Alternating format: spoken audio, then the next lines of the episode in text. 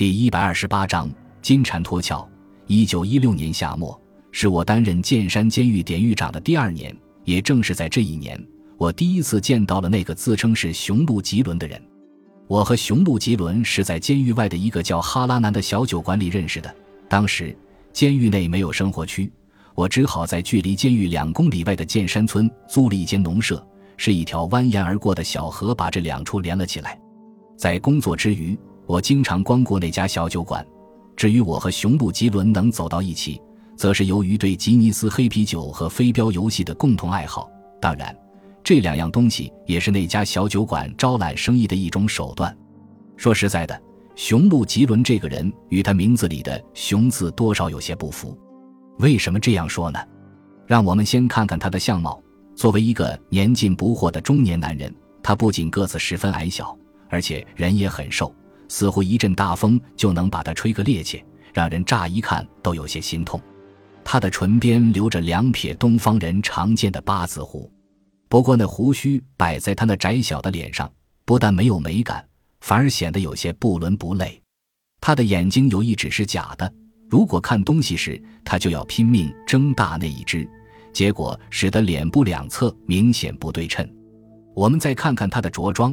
他经常穿着一件花呢上装，胸前配着一条带横扣的怀表表链，头上戴着一顶苏格兰便帽，怎么看都让人觉得不搭配，甚至还有一种华而不实的感觉。此外，还有一点让人无法理解，这就是他手里经常拿着一本活页笔记本，有时还鬼鬼祟祟地往上面记些什么。他住在旅馆附近一个包吃包住的酒馆里，看样子手头比较宽裕。据说雄鹿吉伦是一位作家，他博览群书，知识渊博，文笔也很好，曾写过许多文章，刊登在《大商船》《冒险事业》《故事周刊》《天下奇闻》这些通俗杂志上。不仅如此，他的口才也很出色，有时讲起话来口若悬河，甚至连乡野流行的荤素段子也讲得绘声绘色。不知什么原因。雄鹿吉伦从不肯透露他用的笔名或假名。有时我出于好奇问他一些关于他和他的创作时，他总是避而不谈，或者是立即转移话题。总之，他绝口不提个人的经历。所以，关于雄鹿吉伦的个人情况，我也只是停留在道听途说的程度。比如，有人说他曾周游过世界；有人认为他说话不带什么口音，猜想他可能是在美国出生的，仅此而已。至于真伪，我也无从查证。不过有一点我是可以肯定的，那就是雄鹿吉伦具有敏锐的洞察力和超常的分析力，这在我下面要讲述的一桩神秘案件的侦破中可以得到充分的验证。就我个人而言，可以毫不夸张地说，在一九一六年那短短的几周里，与雄鹿吉伦的交往跨越了我的生命。如果我能再活一辈子的话，恐怕也难遇到第二个这样的人了。然而，令人遗憾的是，自1916年以来的六十年里，我对于雄鹿吉伦究竟是谁、他是来自哪里、他是干什么的这些谜团，至今都无法解开。事情还要回溯到1916年9月26日那天，剑山监狱要对杀人犯阿瑟·蒂斯戴尔执行死刑。那天一大早，天空乌云密布，像被黑布蒙住了一样，不透一丝光亮。快到中午时分，突然狂风大作。一场暴风雨袭来，密集的雨点像子弹似的从黑压压的天空倾泻而下，并伴随着雷声轰隆隆滚过，闪电亮着银光，在监狱墙壁的上方留下了似有若无的幻影，好似一个身着银白色衣服的人从窗前一闪而过。行刑日已让我提心吊胆，而这种风雨交加的鬼天气，又给我本已紧张的神经增加了几分负荷。我能清晰地听到从胸腔内发出的砰砰的心跳声，直觉告诉我这可能是个非同寻常的行刑日。午后的那段时间里，我一直坐在办公室的窗前，一边凝视着窗外那急骤的雨线，一边听着挂钟传来的滴答声，等待着时间一分一秒的流过。我在心里暗暗地祈祷着，但愿能够加快速度，将死刑赶快执行完毕，好让我绷紧的心得到放松和解脱。我甚至还期待现在就是下班时间，那样我就可以直奔哈拉南酒馆与雄鹿吉伦碰头，一边悠闲地喝着黑啤酒，一边尽兴地玩着飞镖游戏了。挂钟时针“哒”的响了一声，把我的思绪从漫游中拉了回来。我看了看墙上的挂钟，已经是下午三点半了。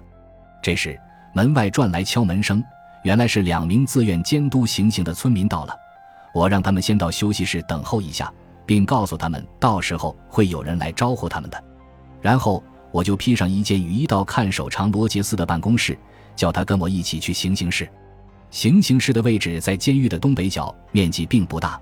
四周的墙是砖砌的，屋顶是铁皮做的，两边分别是纺织车间和铸铁车间。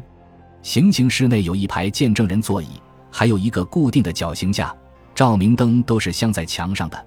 靠北面墙那里有个门，是与死囚室相连的。按照惯例，阿瑟·蒂斯戴尔已于五天前被关进死囚室，等待行刑这一天了。蒂斯戴尔是一个性情暴虐、残忍的杀人犯。在首府发生的一次未遂抢劫案中，他残忍地杀死了三个人。按说犯下了如此重罪，他应该表现得老实一点但他在被关押在剑山监狱的几个月里，也远不是什么模范囚徒。我作为监狱的典狱长，在职权范围内，本可以对这些犯下死罪的人施以一定的同情，向地方官请求赦免。以往我还真申请过两次，但是对蒂斯戴尔这种十恶不赦的家伙，我对他没有任何同情感，也就无意挽留。昨天晚上，我到死囚室看过他，问他是否需要一位神职人员，或者最后这顿晚餐是否想吃点特别的东西。结果他却不领我的情，反而用最恶毒的诅咒，即使死了，也要在地狱里诅咒我和罗杰斯以及所有在监狱工作的人。对此，我丝毫没有感到意外。当罗杰斯和我下午四点十分进入死囚室时，发现蒂斯戴尔还是老样子，只不过不像以前那样狂躁了，而是略显得忧郁。他双腿跪在囚床上，两眼毫无生气，有些呆滞地凝视着对面的墙壁。据奉命看守他的两名狱警霍洛维尔和格兰杰说，他像这样已经有好几个小时了。尽管昨天晚上蒂斯戴尔对我无礼，我还是走近他。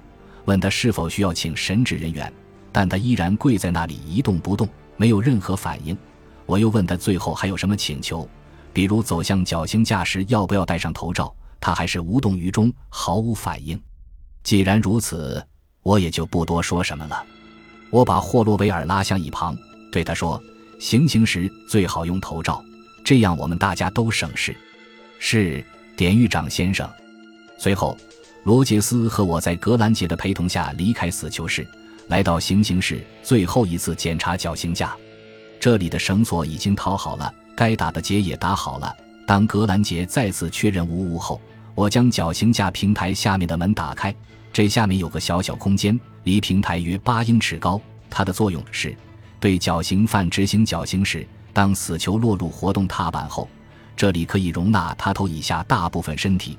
这样，监刑者就不会看到死囚痛苦挣扎的惨状了。这种做法是我们剑山监狱所独创的，因此我颇为自得。我用手电筒将小空间的四壁和地板仔细照了一下，没有发现任何问题。我把门又重新锁好。我们转身踏上一侧的台阶，一共有十三级，最后来到平台上。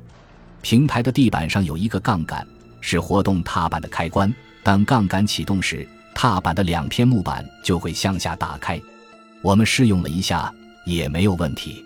经过一系列检查，我宣布一切准备就绪，并派罗杰斯去请监刑人和狱医。这时已是四点三十五分，离执行死刑的时间还有二十五分钟。